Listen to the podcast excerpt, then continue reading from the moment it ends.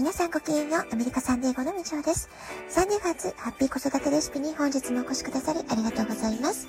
みんな違ってみんないい。ママが笑顔なら子供も笑顔。子育てで悩んでることの解決のヒントが聞けてほっとする。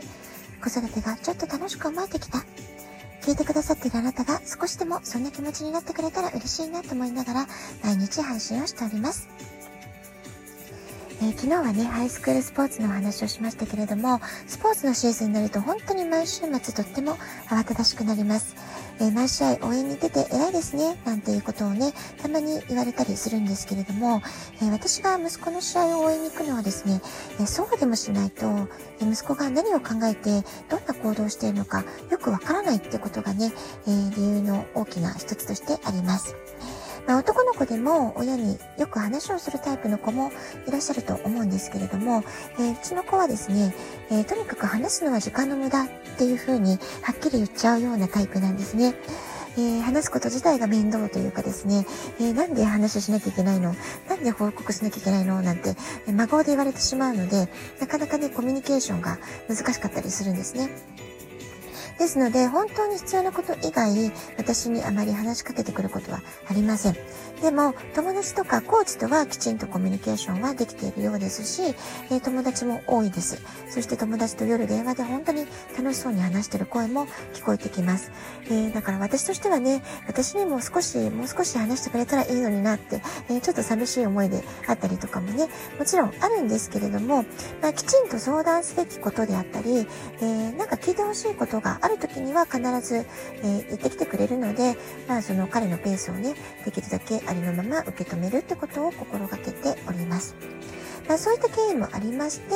フットボールや陸上の試合はどんなに仕事が忙しくても必ず、まあ、あなたのことを見てるよ、応援してるよっていうことをね、えー、具体的な行動で見せる、えーあまりないチャンスなんですね、私にとってはね。ですので、まあ、行ってみると、他の保護者の方からいろんな話が聞けたりするわけです。それから試合を見ていると、コーチとの関係、仲間との関係性が、あの、なんとなくね、雰囲気から伝わってくるってこともあるので、えー、私にとっては、息子の現在地を知るための、まあ、情報収集の場所、それが応援観戦みたいな感じで、えー、楽しみにね、見に行くようにしています。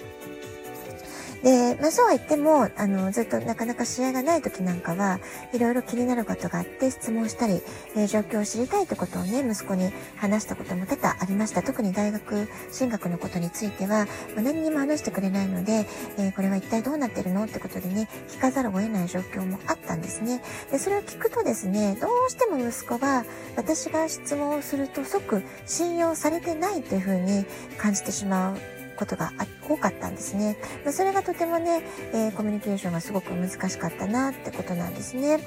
で、母親の心情としては子供のことはいつでもやっぱり気になりますよね。で心配するっていうのも愛情がゆえだったりするわけなんですけれども特に海外で成長してきた思春期の子供たちにとっては、えー、僕たちを一人の人間として尊重してくれてないじゃないかとか心配するってことはつまり信頼してない信用してないってことじゃないかっていうふうにねなんかすごく怒られてしまうポイントになっちゃうんですよね。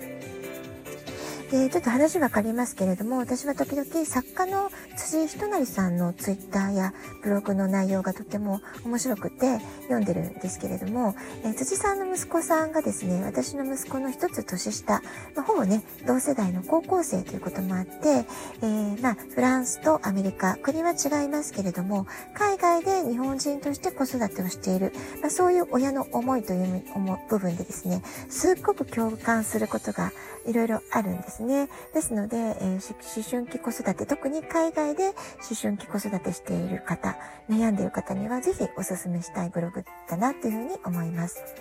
で、もちろんね、日本で子育てをしていたとしても、親子の間っていうのは必ず世代間の違い、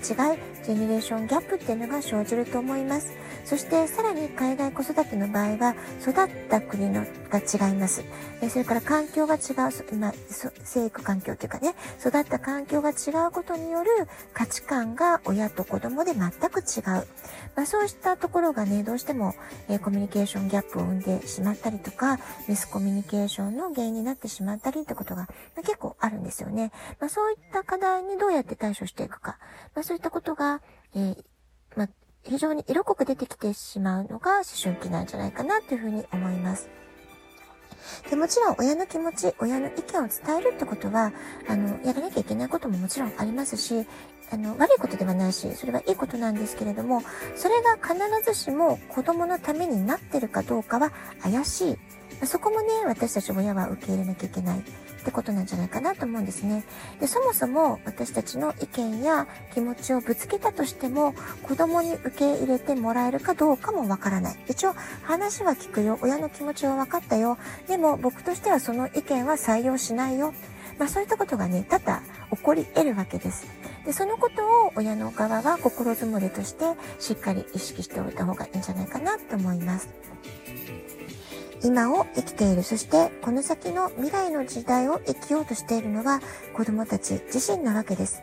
まあそういった彼らの直感、大事にしたいと思う価値観、気持ち、まあ、そうしたことを親としてはありのまま受け止める、あるいはありのままに寄り添う、まあ、そういったね、えー、心構えっていうのがすごく大事になるんじゃないかなと思います。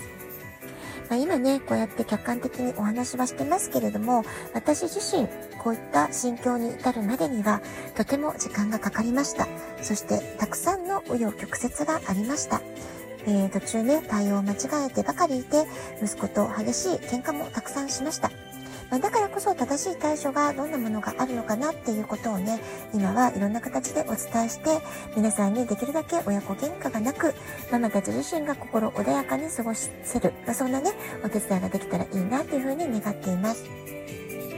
えー、子供の個性によっても正しい関わり方はね、随分違ってきます。私は個性診断ツールを使ってお母さんと子供の個性を分析したり、家族検証といって家族間の関係性を分析してカウンセリングをしています。この分析の何が、えー、いいか、何が効果的かっていうとですね、えー、自分と相手の違いが明確にわかる。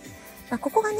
すごく非常に重要なポイントなんですけれども、これがね、すごい大きいと思います。違いを受け入れる、違いを認めるってことができて初めて、自分の考えとは違うけれども、相手の気持ちや感情を理解しよう、次のステップに行けるわけです。この次のステップに進めますと、えー、お母さん自身の態度もね、えー、大きく変わってくると思います。コンパシー、相手の気持ち、感情を理解するっていう態度にね、えー、明らかに変わっていけると思うんです。この変化を起こせるかどうかが思春期子育てをうまく乗り切れるかどうかの大きな鍵になっていくと思います。それからもう一つおすすめしたいのが、聞くスキルを高めるということなんです。相手の話、言葉を100%聞くって意外に難しいんですよね。相手の話、気持ちを全部受け入れる前に、しえー、受け入れるという前提でしっかりと耳を傾けて、えー、聞いてあげる。まあ、その前にね、つい自分の意見を言ってしまったりしてるわけなんです、私たちね。ですので、えー、しっかり聞くためには、相手の言葉を反数する山彦法っていうのがすごくおすすめなんですね。例えば今日嫌なことがあったんだよねってポロッとお子さんが話したならば、そうなんだ、嫌なことあったんだね。まあ、それだけでいいわけです。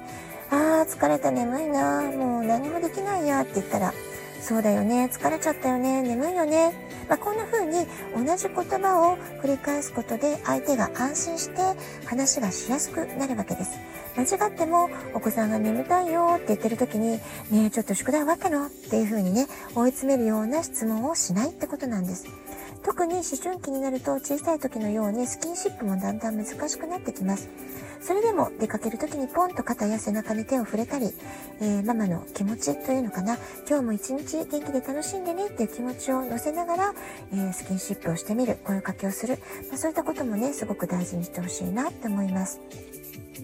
どんな形にせよ、大切なのは親の気持ちがきちんと子供、に向いている。まあ、そういったことがね、子供に伝わっていることが一番大切なんです。部屋におやつの差し入れをするとか、好きな漫画を一緒に読んでみるとか、子供が好きそうなこと、喜びそうなことに、親が行動を合わせてみる、気持ちを合わせてみることで、何か大きな変化が生まれるんじゃないかなと思います。